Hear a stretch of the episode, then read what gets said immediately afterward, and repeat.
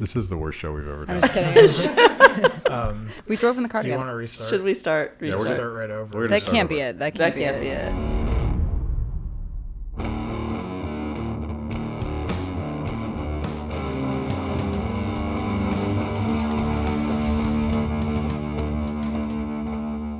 Okay, so this is the special episode of Kibbe on Liberty where we all gather at Free the People at the end of the year to have Christmas dinner to talk about what we did in 2020 and, and what we're going to do in 2021. And since everybody's here, we're going to put everybody in front of this microphone and you're going to tell us all sorts of cool things. Uh, before we went live, Matt was talking about his his odd hygiene habits, and we're just not going to get into that because Enough this, this already. is, this is a family show. I've never been caught on a single Skype or Zoom in pajamas or anything. I'm always dressed, showered, and ready to go. My hair uh, is questionable. though. Yeah.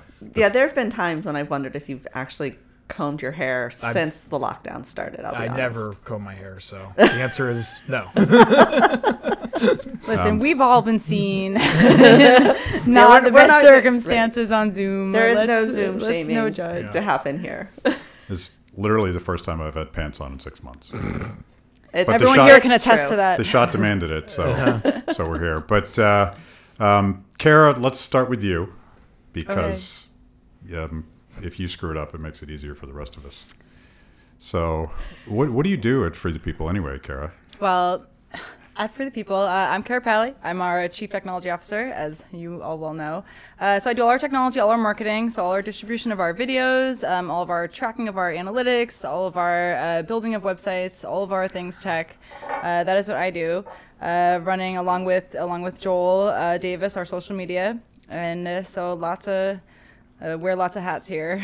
And we've been working together ten-ish years or something. Yes, uh, we have. We it actually. So this is our 10 year anniversary, Yeah. guys. Kibbies. Cheers- cheers to that. Cheers to that. right, because it was 2010 when we all got together. This is a drinking show, by the way. Cheers. it's after 12, so it's legal. But but for those of you guys watching this that watch the podcast but don't necessarily check out the other stuff that Free the People does, we're a team of ten people. 10. 10 people, give or take, and it's half artists, videographers, and it's half technologists. So our job is to make cool content and try to get people to watch it. And and Kara, you're sort of on the you. Although you, you get involved in everything, but your your your job is to get make sure that people watch our stuff. Yep, I uh, I take the content and I put it online. Wow. no, we do a you lot can't give more. away trade secrets. we do like a lot that. more than that though uh, no it's it's i mean we're on all kinds of channels we're trying to bring content wherever people are at so you know it's not it should be very easy to find us we're at Free the People on literally every channel uh, so we we try to bring it there and we try to bring it to people who want to see it and we target people in certain age groups and who like certain interests and we try to you know bring the stuff that we're making to the folks who want to see it um, and the audience just keeps growing so it's been great because uh, turns out people like it And we, we really want to reach young people because uh, you know too many libertarians and conservatives they they sort of preach to the choir and, and the average age of that choir is 90-ish. it's not getting younger that choir so and i mean us here i mean we're we're young people we want you know folks that we're friends with to watch our content and so I'm like the token old guy. yeah so you know we try uh no um we do. So we that is that is our target audience. We are reaching people in in all age groups honestly um, but that's the folks that we on staff are trying to reach and th- and that's who it's been it's been the the easiest group for us to to reach out to. I mean as our audience grows it it's gotten younger and younger over the past i mean how long have we been here? Five years Free the People has been. So what's the um, what's the big thing we've done differently this year? because Because we've been migrating away from social media to other platforms. What's the super secret way that people can get pe- to watch more of our stuff? Sure. Um, we've gotten on some other stuff. So we've gotten more and more of our stuff on Amazon. So that's a big one for us. We've had a lot of, um, with very limited marketing, we've had a ton of organic views on Amazon. So our whole Deadlyism series is on there. Most of our, it's our sort of best of the best content. So our uh, documentary, How to Love Your Enemies, on there. We'll talk about that in a little bit. Um, there, there's a lot of our stuff on there. So we basically take the stuff that performs best, the stuff that we're most proud of, and we put that on Amazon Prime. So if you uh, search for Free the People, you can find our channel on there and see everything that's on there. Um, and other channels as well. I mean, we've, you know, what? The, our website. well, yes, obviously, freethepeople.org, but I'm talking about new stuff that we've, you know. Um, yeah, freethepeople.org. Well, it's Check grown a lot. It's grown a lot. We have, yeah. Um, I mean, especially during, I mean, COVID has been a crazy year for everybody, as you all know. Uh, but for us, it's actually been pretty good in terms of traffic. Uh, right out of the gate, when everything started back in March, we were one of the first people that were sort of posting some content, questioning all the stuff that was going on, pushing back a little bit. And we saw huge traffic spikes. Um, he's mentioning our website because it's true. We've had the most website traffic this year than we've ever had. Uh, so that's been exciting. And uh, same deal, I mean, it's across the board. We've seen growth across the board. We've seen the most YouTube views we've ever had, the most website traffic. It's been a, a good year for us in that way. Um, So I've been waiting and waiting and waiting. Um, I'm I'm so proud that Free the People was easily one of the very first people out of the gate questioning the wisdom of, of lockdowns and the economic consequences of of government planners deciding for us how we might um, mitigate the risk of COVID. But I'm waiting for the uprising. Like, where are the people, man? we're It's. I, I don't think it's coming. Well, I'm, I feel I'm starting to feel it. it I, I live in New York City, and I'm starting to feel it with the restaurants there. I can tell you that much. People are the first time around. People seemed like they just went right along with the shutdown. This time, everything just got shut down again. I'm seeing lots more anger coming out. People are, you know, breaking the rules finally. So I'm glad to see it. I hope there's more of it. People should stand up for their businesses and their freedom and their ability to go eat dinner. So There Yeah. have been protests in, in Europe and other countries. There have been like major demonstrations, I think, in like Serbia and, and other places. So Yeah. we're just a little slower at the gate for this one, which I is assume- surprising. Yeah, I assume we're a little bit richer, so we Right. we can we can weather this longer. But- Yeah, we're more sheltered from the bad things. Unless you own a restaurant or a Right. bar or a Right. small business. Yep, and then they decide you don't matter, and Right.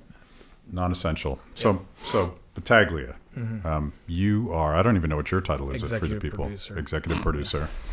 All right, and so you, what have you executive produced this year that you're super excited Uh, about? We've done a lot of exciting stuff this year. Um, I think you know Sam and Logan are going to talk about some of the things we released. How to Love Your Enemy: A Restorative Justice Story, which was a big documentary that we did. I think we, we we did it. We finished it last year, but we released it this year, so that was exciting. We also released the um, Constitution Line by Line series with Mike Lee.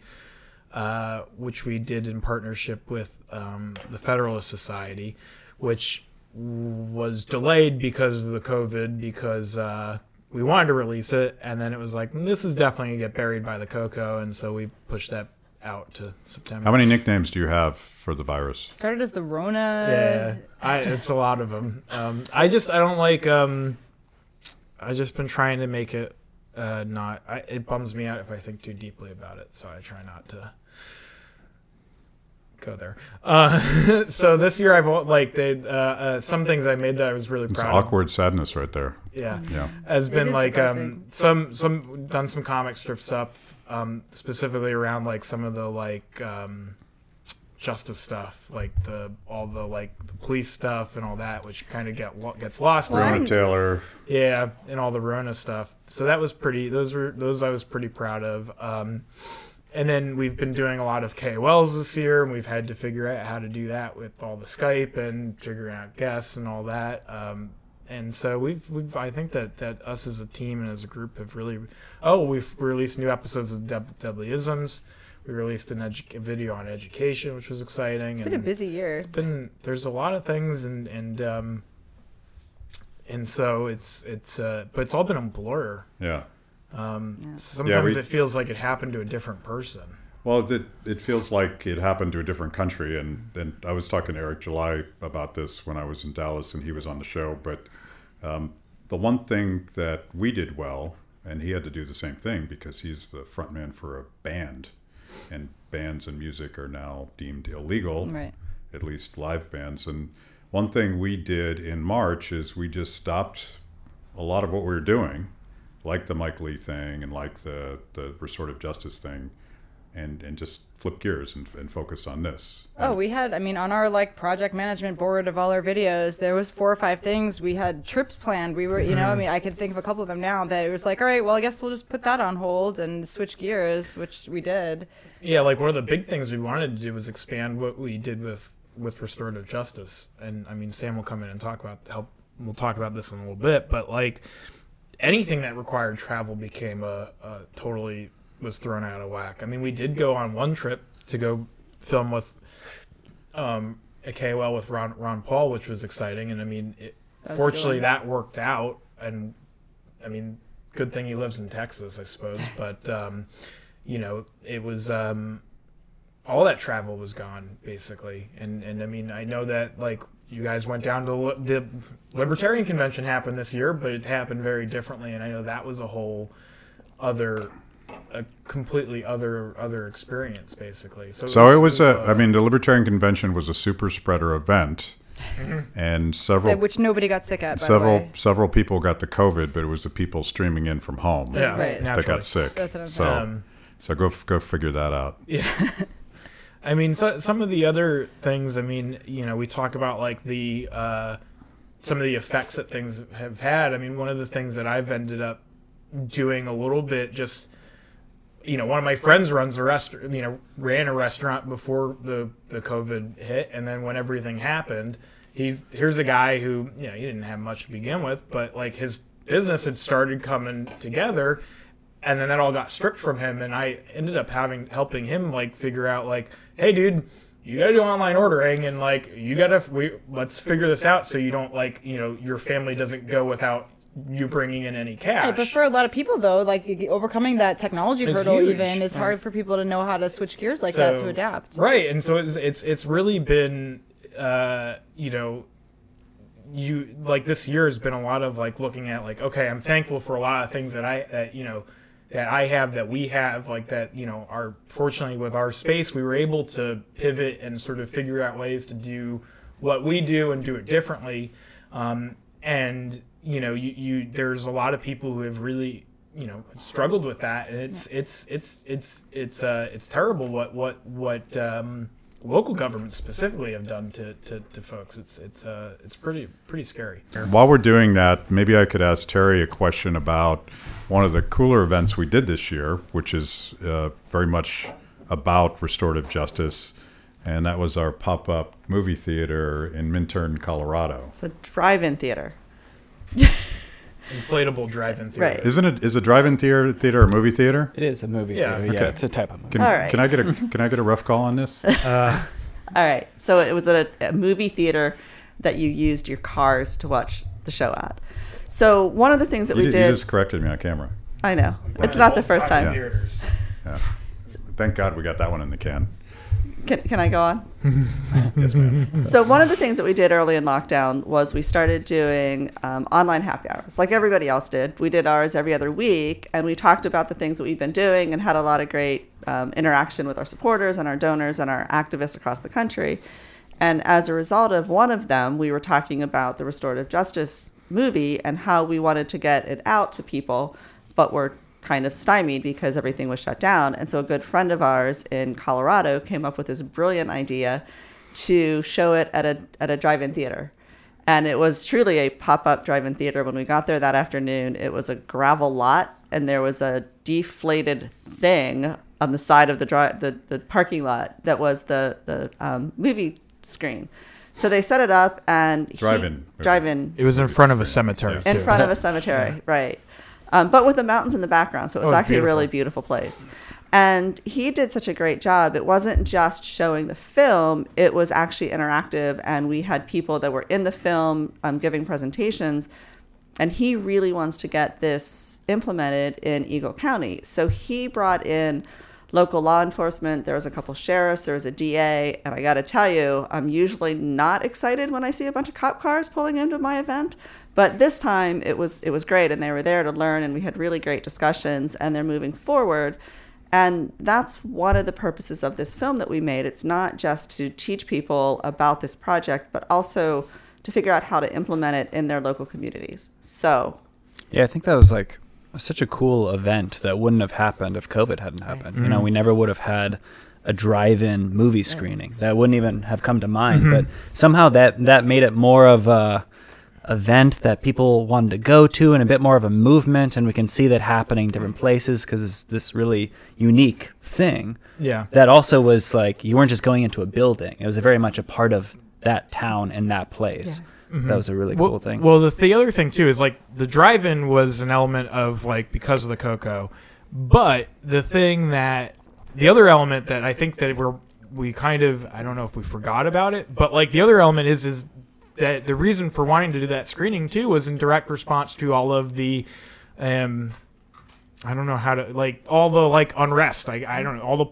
protests, all the like the the justice stuff and uh, the you, you know like like there was a huge I don't know if The, everyone remembers the, but abuses of police power. right That, so right, that Yeah. were highlighted by. George Floyd huge. and, Right. and all of these others. and so this was we we realized rather quickly is that like while everyone was pouncing on all these the sort of like let's tell like all these horrors and terrible things you know which fine yes there's a lot of abuses happening Yeah. but we actually had a hey here's a system that is a positive thing this is Right. something that you could in theory implement and it, here's how you do it and we've got people that can speak to you on this and and that's was really um, important about that is that I think that in that moment and, and and still people are searching for what's a positive solution what's an actual answer and we, we had something that that did that Yeah, I think that was such a great opportunity. The timing was just so perfect. When that was, we all real. I mean, we we weren't planning on debuting the film at that time, and then we realized it was the moment to to release it. Yeah. Um, because there was, like you said, there was, there weren't any solutions. No. Really, like no, there was no solutions about. No one was presenting any solutions at all yeah and we had this grassroots, really a very libertarian solution to this problem. Mm-hmm. Um, and we don't call it libertarian because that would probably turn people off, but it really is. It's like this. It's this.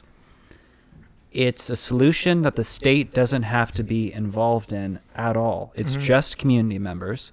It's just people who care about their local communities coming together to solve this deeply troubling issue of incarceration mm-hmm. and you know people going away for lengthy periods of time for nonviolent drug offenses and uh, you know this is it's a solution that doesn't cost that much either right It Well, also and it also doesn't require politics. So like Yes. so much of our our fight over criminal justice reform is waiting for the president to do something or waiting for Congress to act. Right. And this the thing that I sort of realized when we were in that that drive-in movie theater is that the community are the ones that are in power. They can they can do this. Right. And the only excuse is that they didn't they didn't try.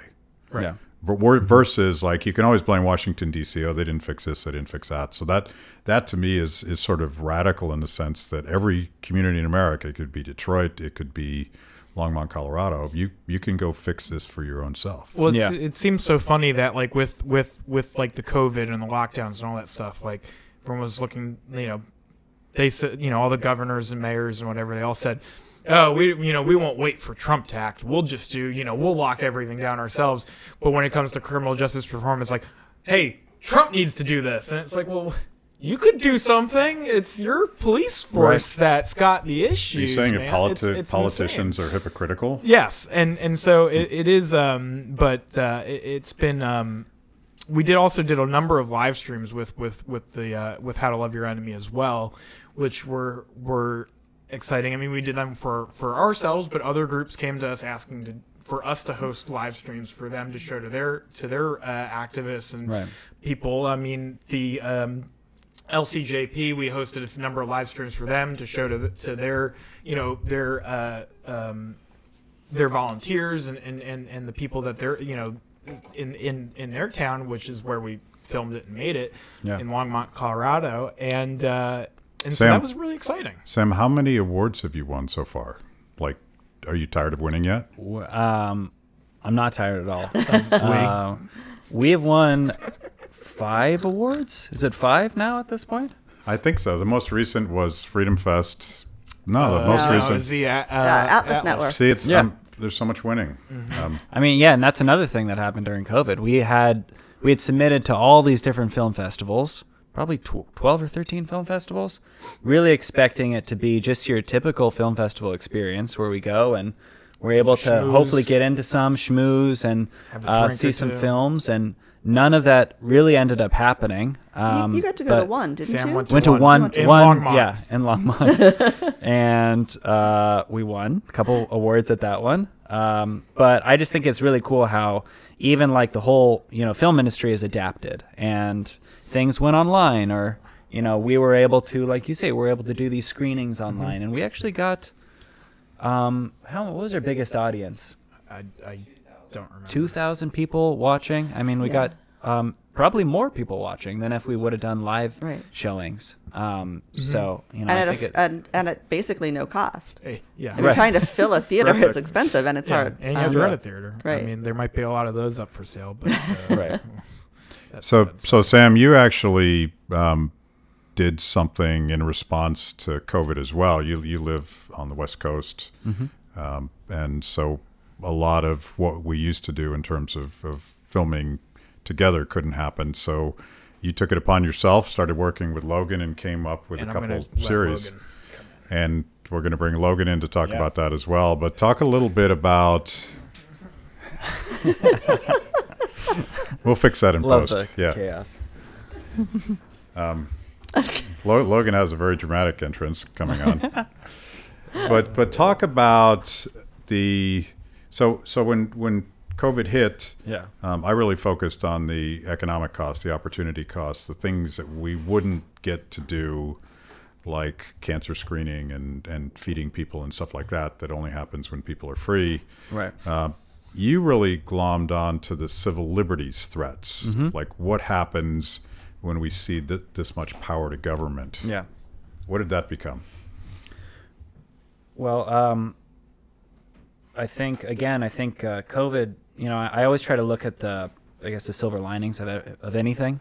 Um, and I think COVID has done a lot of harm, obviously, and lockdowns and all this stuff. But um, uh, it's done a lot of good in certain ways. And I think what you're referring to is uh, kind of just made me realize, you know, we talk about all these libertarian principles and we talk about uh, government getting too big and needing to harness government power in, in different areas. And sometimes it can be kind of theoretical because it feels like it's not necessarily happening. I mean, we kind of see it happening in, uh, in DC. Um, but when COVID happened, it was all of a sudden like you felt that in your hometown.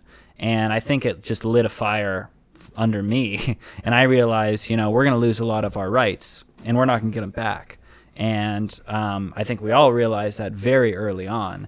And you could tell that nobody was going to start, was no, nobody was going to talk about it. Yeah. Um, and I also think people don't know their history. So we created a series called Freedom Over Fear, where we uh, look at all these different periods of crises in American history and show how people have lost their rights and we didn't get them back um, because we want to. Sh- the government loves a crisis because they can they can take away everything that we hold dear, and we almost forget. You know, we have a short memory as a population, and we forget uh, that we had those rights or how much we need them, and we're really willing to give them away for a sense of security. So. We wanted to create this series. Um, we talk about uh, several different things. You can talk about some of the topics if you want.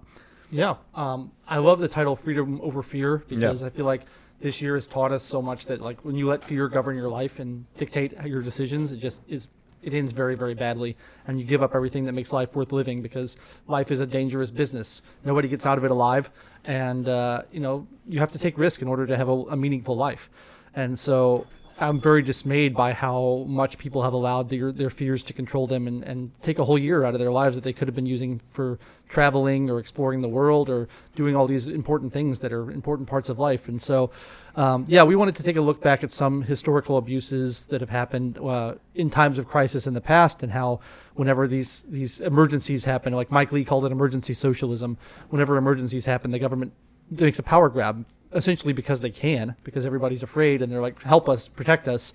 And, you know, there's a lot of examples of it. The, the New Deal uh, in the Great Depression is a great example of it. There's all kinds of abuses of power there, basically fascist economic policies where FDR uh, did price controls, prevented businesses from operating the way they wanted to operate, seized the means of production a little bit, uh, banned the private ownership of gold.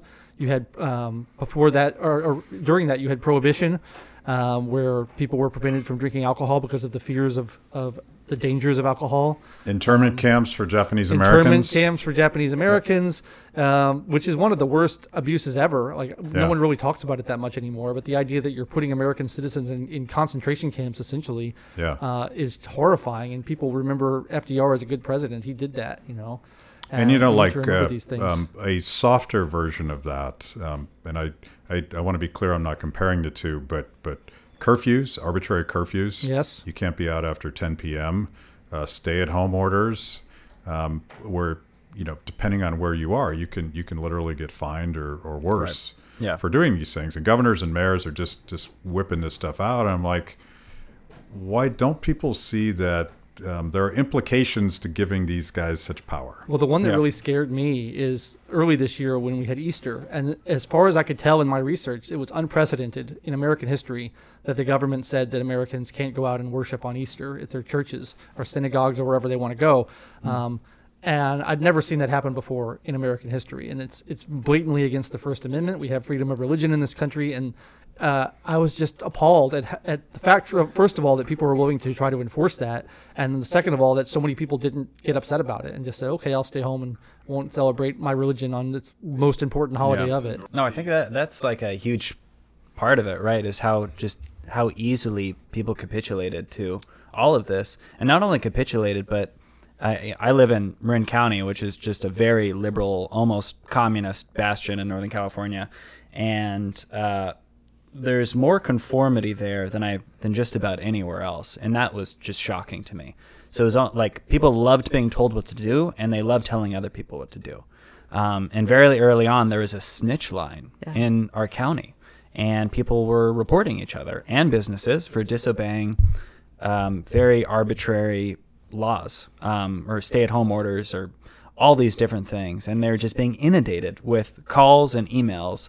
And my wife and I took upon ourselves to email and kind of give the opposite message of like, we hate this and and this is completely unconstitutional and I can't believe you're having you're getting neighbors to snitch on each other. It just seems so un-American and wrong. But um, yeah, I mean, you, you see stuff like that, and it's like you kind of see how some of these, um, you know, Nazi Germany happened. You know, you see how it doesn't take very much to for people to follow every you know whim of the government. Yeah. Yeah. I was just reading an article about um, how your holidays are going to look differently this year because of COVID and all of the different things that people are doing, or more importantly, not doing. And the most frightening comment was I'll call her Karen for lack of a better word was she said that, um, yeah, I don't really know what I'm going to do. I'd really like to have my family over for Christmas dinner, but I have to wait to see if the government will let me. So she is allowing the government to decide who can come into her own private residence and have dinner. And it's just how easily people slip into it. It's just, I can't do that. I have to wait and see if the government will, You know, will It's such a me. scary thing because you know, like if you just have tyrants just trying to oppress the people, we kind of know what to do with that. You can resist and fight back, but when the people themselves are asking for tyranny, that's really scary, and I don't Yeah. really know what you do about that. You know what's funny about you two guys sitting here at this moment is um, in March, um, you wrote a piece to publish on Free the People that I wouldn't let you publish, which Yes. was sort of this anti-authoritarian, libertarian screed against uh, the impending authoritarian state. And I bet you if we publish today, we should, by the way, because I bet you that everything you predicted. We did. We published it. Did we? Okay. Yes, you let me publish it after eight months. Yeah. Um, but yeah, it was called a, a, a manifesto of disobedience, and it was about how people should resist these changes and calling back to historical examples, right? Like prohibition, where people said, "You can make whatever law you want. I'm going to keep my bar open. Yeah. I'll just do it secretly." And now contrasting that with today, where everyone's just giving in and accepting it and saying, "You guys have to resist this, or it's going to turn bad." And I think all my predictions have come true in that piece, and I'm happy that it's finally able to see the light of day. So I was I was uh, an accommodationist, um, letting the, the state steal my rights. And the other one, which is kind of funny, is part of the Freedom Over Fear series. Yeah. Um, you guys wrote up one on vaccinations, Right. and we're all picking on you. Like we're not anti-vax here. Let's not go there. And lo and behold, um, governors are um, readily, openly talking about the government forcing you to stick this vaccine in your arm. Yeah, we should be clear that the video is not about being anti-vaccine. It's about medical freedom and your choice to choose what you put in your own body. It's anti-mandatory It's vaccine. anti-mandatory vaccine. Yeah. So the idea that you know if there's a vaccine and people want to take it, fine. I'm happy for them to do so. But the idea that government's going to dictate to you and your children, you have to stick this needle in you, or else you're going to go to jail. That's terrifying, and that's what they're talking about doing. It's a real threat. It's fascinating. The the government, the federal government, but the federal governments across the globe have basically nationalized the production and distribution of this medicine.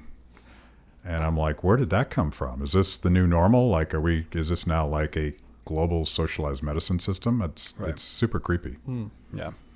Yeah, one of the things that was interesting about how quickly the vaccine got through all of the, the research and the testing was that they openly stated, well, we didn't have to do any economic analysis of it, um, which apparently, as it should be, is part of any production process. But in this case, because the government stepped in and across the world, every government has bought up every possible dose of, of the vaccine. Wow. They're just like, yeah, we can make this. It's great.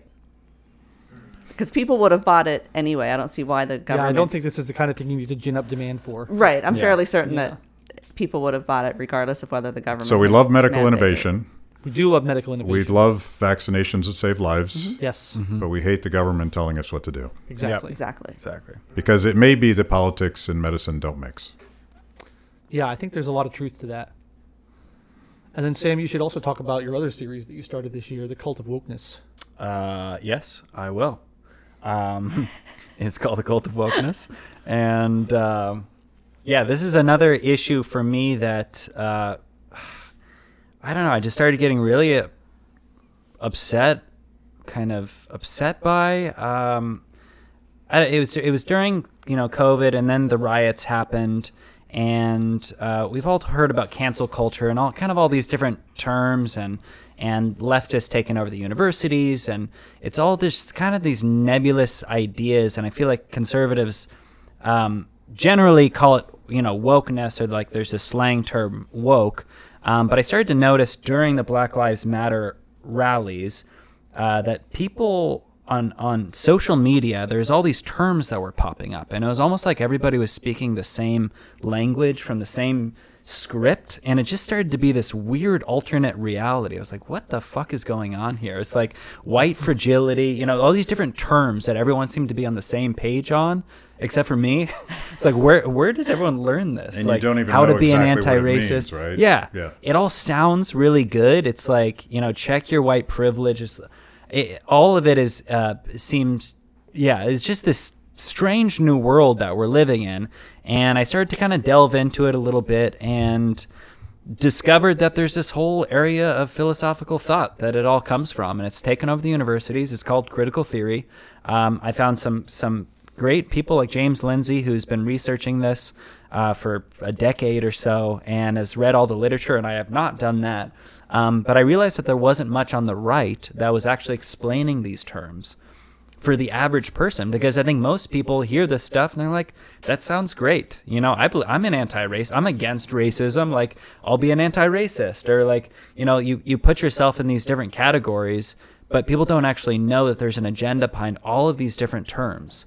Um, so what we're trying to do with cult of wokeness is to really show what the agenda is and what you're buying into when you call yourself an anti-racist or something along those lines. And that comes from critical theory. But um, uh, does that mean you're against racism? No, it actually explicitly does not mean that. It means that uh, you are against. Uh, you're for systems that level out racial disparities and racial outcomes. So that means you're for um, outcome uh, um, for equality of outcome, which is an entirely different thing than equality of opportunity. It basically means there has to be some sort of state control or social control that that that you know ma- manipulates those outcomes and creates those outcomes. Um, so there's we, we created a whole bunch of different videos. Um, I think the first one is essentially defining some of these terms, defining what racism, the term racism itself, changed into. Yeah, there's a lot of language changing going on where terms that we all think we understand, like racism, don't mean the same thing anymore in certain circles. And so we're having a really hard time communicating with each other because people use the same words, but they have very different meanings in their minds when they say them. Yeah, I, I didn't know I, I didn't know what it was, um, but a few years ago now, I quoted Martin Luther King when I was on CNN, and I said, you know, judge people based on the content of the character, not the color of the skin. Yeah. And Don Lemon corrected me because he thought that that was wrong somehow, and I didn't realize that this intersectionality thing was a thing, which is explicitly racist because everyone is judged based on the color of their skin or their sexual orientation. Right. And I'm like, how did how did that happen? And and you've that's what you're digging into. That's what we're digging into, and our, our uh, one of our recent ones was how critical theory is racist, which is a not at all controversial uh, title, um, but uh, it it explicitly is. And where do once you, where do you live? Do you want do you want to tell people? I won't tell anyone. I'm moving. Um, Just keep telling Yeah. them Marin County; it'll be fine. right, exactly. um, but yeah, it's it's once you dig into it, you realize that it's explicitly racist. Yeah. And um, and uh, Ibram Kendi even says um, discrimination is good as long as you're discriminating in the right direction. Yeah. And um, you know, racism. Um, forgot what I was going with that. But anyways, yeah, it, it's explicitly racist. It you're supposed to judge people by their color, and it puts minorities into um, an oppressed category by definition, by default, which I find incredibly disempowering. like, how do you put these people? How do you put a group into this place of you're never going to get ahead because? Um, because of white oppression, It's really insulting to a lot of people. It's incredibly too. Insulting. Saying, you know, you're not an individual. You're not your choices. You're not your decisions. You're just the color of your skin. Right. And that defines you as a person. I think it's very insulting to people. Yeah. And I think an important point about this is that you know there's sort of this idea in society now that like ideas don't matter and that you're wasting your time with philosophy and nobody reads books anymore and it's all about like pragmatic things and things that work. But like you know this comes from academia and a lot of it's it's radically changing not just our country but all, all over the world countries. And these are the ideas of philosophers who started in universities and it's having huge real world implications. So we need to pay attention to what academia is doing what the universities are doing because ideas do matter. Those are what turn the wheels of history and the wrong ideas can result in very disastrous uh, real world consequences. Yeah, it's it's um, it's what they've termed um, Gramsci, I think, in, termed the long march through the institutions. And uh, it's funny, my dad used to talk about this back in the day, like way when I was a kid. And I had no idea what he's talking about. And he honestly just sounded like a crazy conservative. And it's just like, you know, conspiracy theory, whatever. Um, but people like him were seeing the roots of it in schools and um, and even earlier, they were, uh, before it actually infected the schools. But at this point, it's gotten into schools, it's gotten into universities, it's gotten into governments.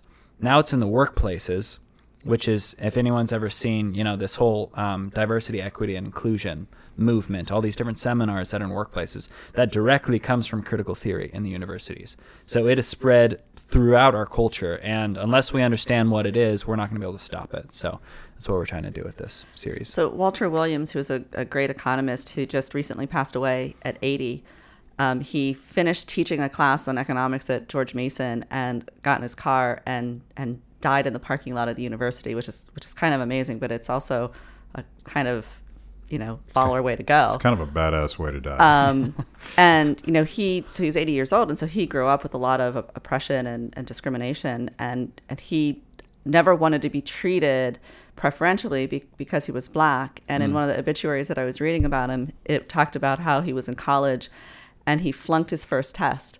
And he was he said I was actually happy that they flunked me because I didn't want to be treated differently because I was black. Like I didn't want to be given a better grade than, than I deserved. And it was just again, he's he's such a badass and I just I kind of loved that story. okay, Sam Martin, creative director. Yes, I'm creative director, by the way. Nice, the nice to have you. Uh, Nice- nice to be here. Free up that chair. We're going to bring in all. Mike Fuse and talk about a new project that that Logan has masterminded called Last Call, and and cynics might argue that this was just an excuse to day drink. Is that unfair? Well things can be more than one thing at the same time Okay. is what i would say to that I won't deny it. Um, Anyway. yeah, so uh, I wouldn't say I masterminded this. This is something that we've been kind of kicking around around the office for a while now. We've wanted to do kind of a podcast with the staff to um, just explore some things that don't make it onto Kibbe on Liberty or we don't otherwise talk about, and uh, kind of do more you know deep dive into libertarian philosophy and things like that. And so we brought Mike on board, and Mike is an extremely smart, intellectual guy who reads a lot of books and studies in grad school. And we have great conversations about all kinds of philosophical issues. And so he was the perfect person to start this podcast with called Last Call.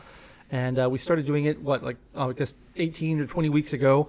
Uh, we do it every week, and we just talk about what's in the news. We talk about what we're thinking about, what we're going through, uh, through a libertarian lens, and we have, try to have good debates and good arguments and good discussions on that type of thing. One of the things I like about about your perspective, Mike, and, and you, by the way, were the, the guy that told us that Father Sirico would be in town. I did. Um, who defends um, as you do? Like you, you get your uh, sense of liberty from your Catholic faith. Yeah, I do. It's definitely my my faith or my passion for it's definitely kind of my foundation that I springboard off of. But it was that faith that kind of led me to libertarianism, in essence, where I guess to boil it down, I feel like if you're not free or have the liberty to choose what I think is the good choice or the moral choice, it you're deprived of the virtue of that choice. If someone Yeah. has a gun to your head or someone writes a law, what's the point? You haven't made a choice, someone made that choice for you. So that's kind of what drove me to libertarianism. So is this when we pick on the Pope? Yeah. Um, I, I feel like, yeah, I'm, I, I want to talk. I want to confront you personally about the fact that the Pope appears to be a socialist. It's hard to defend the Pope and his socialist ways. I try to be a little kind because I feel like, from where I come from, he gets beat up a lot, even by my immediate family, who's very traditionally conservative. And I'm like, well, he still holds, you know, the seat of Peter, as we call it as Catholics. It's a place of authority we have to respect. But man, every time he opens his mouth, it's nails on the chalkboard. So Father Sirico made a credible argument. You you tell me if this is true or not, but the the Pope is is um, infallible on questions of faith, but has no authority when it comes to economics 101. That is 100% correct. So I let you off the hook Yeah. there. You're free to disagree with them on pretty much anything. And don't quote me on this. I'm 99.9% sure only twice in the Catholic Church has we ever claimed infallibility by a pope. So Okay. you can pretty much tell the pope, like, thank you, but no thank you. So, so I want to go back Well, we to. by the way, we did just quote you on that because Yeah. this, this is this is live. So so, so I want to go back to the fact that, that Mike let us know that Father Sirico was coming to DC because it was it was a great um, moment and you made us look really good and as if we knew everything that was going on. So you told us that he was coming into town, and I reached out to a friend of mine who's the executive director of Act- Acton, and I said, "Hey, so I hear Father Sirico's coming into town. We'd love to have him on Kibbe on Liberty. Um, can you give me his contact information?" And he responded back with. Father Sirico's going to be in Washington? I didn't even know that. It's funny how I found out. So I do follow Father Sirico and what he does at his Acton Institute. I think they do great work. Mm-hmm. But I was doing a walk around the neighborhood with my kids and wife, and we stopped by the mailbox and we got the Catholic newspaper that the Archdiocese sends us, and it was advertising he was coming. I was like, oh, Father Sirico's coming. And so, But this, like one of, one of the things we do at Free the People, and you guys sort of stumbled on this, but you you have your perspective of faith as a Catholic. Uh, Logan, you're very secular, and liberty uh, for you comes from a different place. But but I always wanted Free the People to be that ecumenical place. Like I don't care how you get to liberty. If you read Ayn Rand, that's great. If you read the bless you. Some we got COVID all through here. Um, it's Yeah, one of the things I like about our staff is we're all kind of different, liber- different styles of libertarians. Yeah. Like I'm the crazy hardcore anarchist libertarian. He's the Catholic libertarian. Sam is sort of a, a I don't know, like a bleeding heart libertarian. I guess would be fair to say. I was going to say New Um, Age Libertarian. Yeah. Um, Yeah, uh, the- Battaglia is a little call bit him more a of a. kombucha libertarian. Battaglia is a little bit more of like a, a national nationalist libertarian. Is that Eh, fair to say? um, He's just like a splenetic, angry libertarian. Yeah. Sometimes he's libertarian adjacent. Let's be that's true. Yeah. And and yeah. and Joel and Kara are, are really just in it for the weed. Yeah.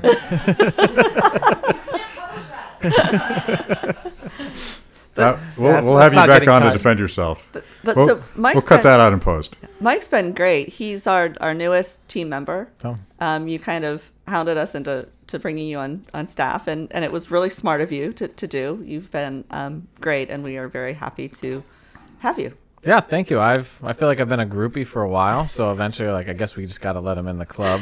Yeah. Um, you kept showing up at the I house.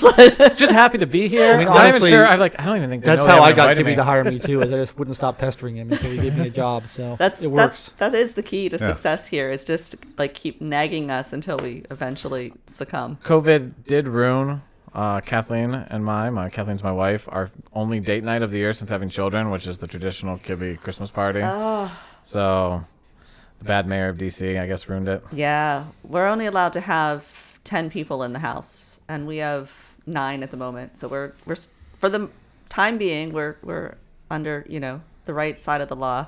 But we're going to have to do a Christmas in July party. I promise I won't decorate five Christmas trees though then. If I could find them, I might. All right. Okay, so let's get uh, Joel up here and Trey. And Joel is going to make a principled argument for smoking weed. Oh, we're gonna just do weed? just weed, man? You're not gonna advocate for mushrooms? Or anything Hey, like they're that? legal in DC now. Oh, that's true. Okay, alright, we're not gonna advocate. So I've like, yeah, we won't talk about this because I don't want you to get arrested. Um, oh, you broke it. But people will recognize Joel as. How long have you officially been on the team? This is two years, Two years. I believe. Yeah. and uh, we met in the Tea Party days. But um, over the process of the last three or four years, we've made um, several documentaries about you. Uh, the most recent one is now submitted in a film festival Yep. In April. in April, and it's it's about it's about you weaning yourself off of opioids using marijuana, and you're sort of a a walking case study of of what the upside benefit of legalizing marijuana is. Yeah, I'm so much better now. I mean, it's night and day. I'm not in that fog, Yeah. opiate fog. Yeah. And how long's it been since you've been opiate free? I think actually we're going on two years because it was right around. It was right after I went off of everything when I actually was hired on. So because Yeah. it was uh I, I wanted to wait till you were clean. Before it was uh, at Freedom Fest 2018, and that was in the middle of when I was going off, and we're sitting in the bar, and you're like, "Do you want a job?" sure. So, you know, as like Mike, you know, I've been a groupie for a while, so so I'm a and, good friend. and you and you sort of manage like uh, posting all of our stuff on social media, yeah. My official title is social media coordinator. troll management. Yeah. That should be his new title. I think Yeah. we've just Troll promoted you to management. troll management. So, like, I wanted you to tell the the story. So, you're you and your mom run a restaurant in Ohio, um, right? Is it Sardis, Ohio? Yes. Called Marv's. Yep. If you're driving through Sardis, Ohio, um, please go to Marv's. And even if you're driving near Sardis, Yeah, I was Ohio, gonna say- go to Marv's. Mars. like them on Instagram, Not Facebook. too many people drive through Sardis going somewhere, so but you you potentially you're lucky enough to have possibly the worst Republican governor oh yeah. in DeWine, and he is making it virtually impossible for you guys to run your little restaurant. Yeah, I mean, right now we're still at fifty percent, but in that area, everybody's really scared of COVID, so they're not coming out. Um, we're barely making enough money to even pay our staff. The owners of the restaurant, we're not taking any money Yeah. to make sure our staff and the bills get paid. So, um, but yeah, we're, we just don't have the people coming in. And of course, we have to mandate the whole mask thing, which is stupid. It's like, okay, you need one to come in the door. As soon as you get 10 feet to your table, take it off. We just, I mean, it's Silly. ridiculous, but there's spies. So we uh, make sure people have their masks on because mom doesn't want to lose the license. I think I'd be a little more uh, willing to fight if it was just me, but Yeah. I don't want to put my 70 some year old mother through that. Yeah. So I, you're a fighter. I've been in fights with you. I think it'd be fun. Yeah. Well, So that's we- We're not sure if we're going to be able to make it, actually. yeah. I mean, even our food distributor, he said, one more shutdown, they're done. Wow. Well, they can't like they you can't keep changing your distribution. Right. We were talking about this earlier, but uh, uh, one of my niece's restaurants was shut down in Pennsylvania just hours after the food truck for the entire week pulled up. Oh. So what, what the hell are you going to do with that? Yeah, the governor announced at four o'clock on Thursday that all the restaurants were shutting down at midnight on Friday. Woof. So It's rough. yeah, I'm So- hoping though that like all of the staff just got to go home with really great food boxes. Right. You hope. Yeah, you hope. That poor owner probably has to keep those hams and stuff, though. right. So Trey, besides being a new father with your second son, Yeah, in this great COVID world that I'm going to raise him in. Yeah. Woohoo! And a white kid. yeah, I really hit the gold mine there. um, I am the editor, so I could edit that Yeah, out. you- I might keep it. yeah. So what um, uh, what what project you've been involved in a bunch of this stuff? What project are you most proud of that we did this year? Ooh, well, I am. I'm. I'm not trying to kiss your ass, uh, but I, I've been very happy with the KOL growth, and I, I honestly think it's because you finally hit your stride. Um, the conversations are good, the guests are good, uh, and and the numbers are showing. So I, I'm the guy that follows the KOL numbers like a hawk. Um, there are 5,000 of you guys out there. Thank you. 7,500 to be exact if we include iTunes. And so I'm super proud about KOL. Um, definitely giving out good content. Um, selfishly, super pumped about Let's Talk Socialism and the education video that was shot on the front of the year. Let's Talk Socialism will be rolling out. I'm actually going to show you today. Um, but honestly, I'm kind of more proud of the group as a whole, and you guys kind of touched on it on the front end of the conversation. But like, this group started kicking ass and taking names when COVID kind of set in, which I think probably if you look around at most businesses, they kind of did the opposite. Um, so yeah, I, I'm not going to take credit for just anything I did. I think the whole group kicked ass and took names. And uh, all I would ask is that whoever's watching this go out and watch all the content that we have on YouTube. Um, mainly because you're probably at home anyways. So watch it. Give us a nice retention Yeah, rate. yeah. b- Binge binge watch the whole thing.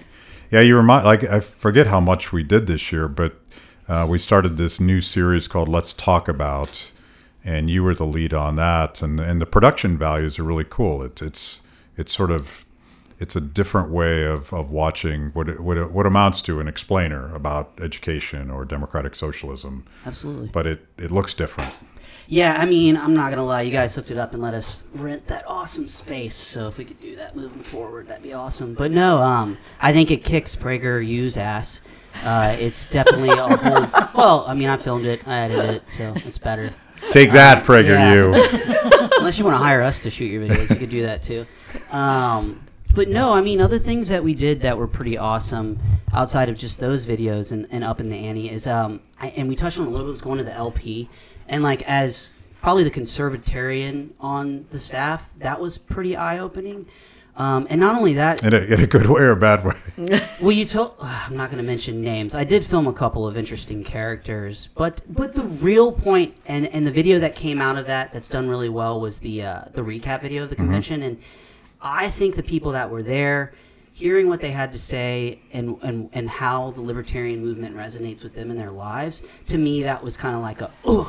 And and for any of you guys out there that hadn't seen that, please go watch that as well because to me that summed it up and packaged everything that these people are about in a three minute piece of content and you got to see jo jorgensen spike cohen larry you were in it i mean pretty much every key figure in the movement was featured in it and uh, yeah so that was another awesome piece of content that we got to film this year it kind of it kind of shows you like how uh, diverse the, the liberty movement is because it it can go from very socially conservative to um, crazy anarcho-capitalists like Logan. Yeah. Um, he's he's the very fringe of the fringe. Do we all agree on that? Yes. Yeah. Everyone's nodding their head yeah yes. pretty much Yeah. It's hard to miss. But and that to me like the the the metaphor of the libertarian party so the libertarian party is having this fight between basically the the conservatives and the social liberals. And what i find interesting about that is that libertarianism is the one place where we say you know what? You guys can do whatever you want with your life as long as you don't hurt people or take their stuff. But um, you know even even ben shapiro has said like if you want to end the culture war you got to go libertarian Yeah. because we're the only guys that, that have this sort of live and let live attitude. We're not interested in telling you not, whether or not you go to go to church or or whatever, and that to me is where most young people are, which is why we create content targeting them. I, I got a question for you. How come the, lib, uh, the libertarians are not claiming the whole red, yellow, or whatever green? Remember when we were there and you could you Oh, the wear wristbands. different- Oh, the wrist- Why are they not claiming that? Because I mean that was That in was- the midst of the hot. Yeah. We were supposed to all get Yeah. corona and we didn't. No, that Um, was that that was that was brilliant. So when you checked into the the LP convention, you were given a wristband, red, yellow, or green, and red was I'm really freaked out about COVID. I don't want to get sick. Stay as far away from me as you possibly can. And yellow was okay. I'll talk to you as like a normal person, maybe a, a an elbow bump. And then green was, oh dear God, I just need a hug. Yep. And I thought mm-hmm. it was really great. And, and they should have owned it and they should have really made a bigger deal about it because it let people set their own personal preference for their, their comfort level from COVID rather than waiting for some top down mandate from the president or I thought or it was just whomever. weird watching Battaglia hug everybody because he, he doesn't even like people. Hugs are good during COVID, man. Yeah. I mean, nowadays you can't even smile at somebody and they know you're smiling. It's Yeah. awful. It's weird. Yeah, God just damn as, as an act of civil disobedience, I went green, and I was actually projecting. I'm the one that doesn't like people, but I was I was hugging everybody because, and we all I need think a I hug. went yellow just so I could make my own decision. Right. That's right. Yeah. Some, you can pick I don't want to be green. away. Have people just running up Some to me. hugging some me, people you are know? not huggable, is what you're saying. So, so we've been going on for a while. I'm going to talk a little bit and then you can wrap yeah, up. yeah. but get us somewhere productive. Uh, it's too late Uh-oh. for that. But no, I, I just want to say that it, it's been a really shitty year on one hand, but it's also been a, a, a really um, amazing year in, in other ways. So our team, as we've mentioned, we're scattered all over the country, right? I mean, we're in DC, we're in California, Chicago, West Virginia, everywhere.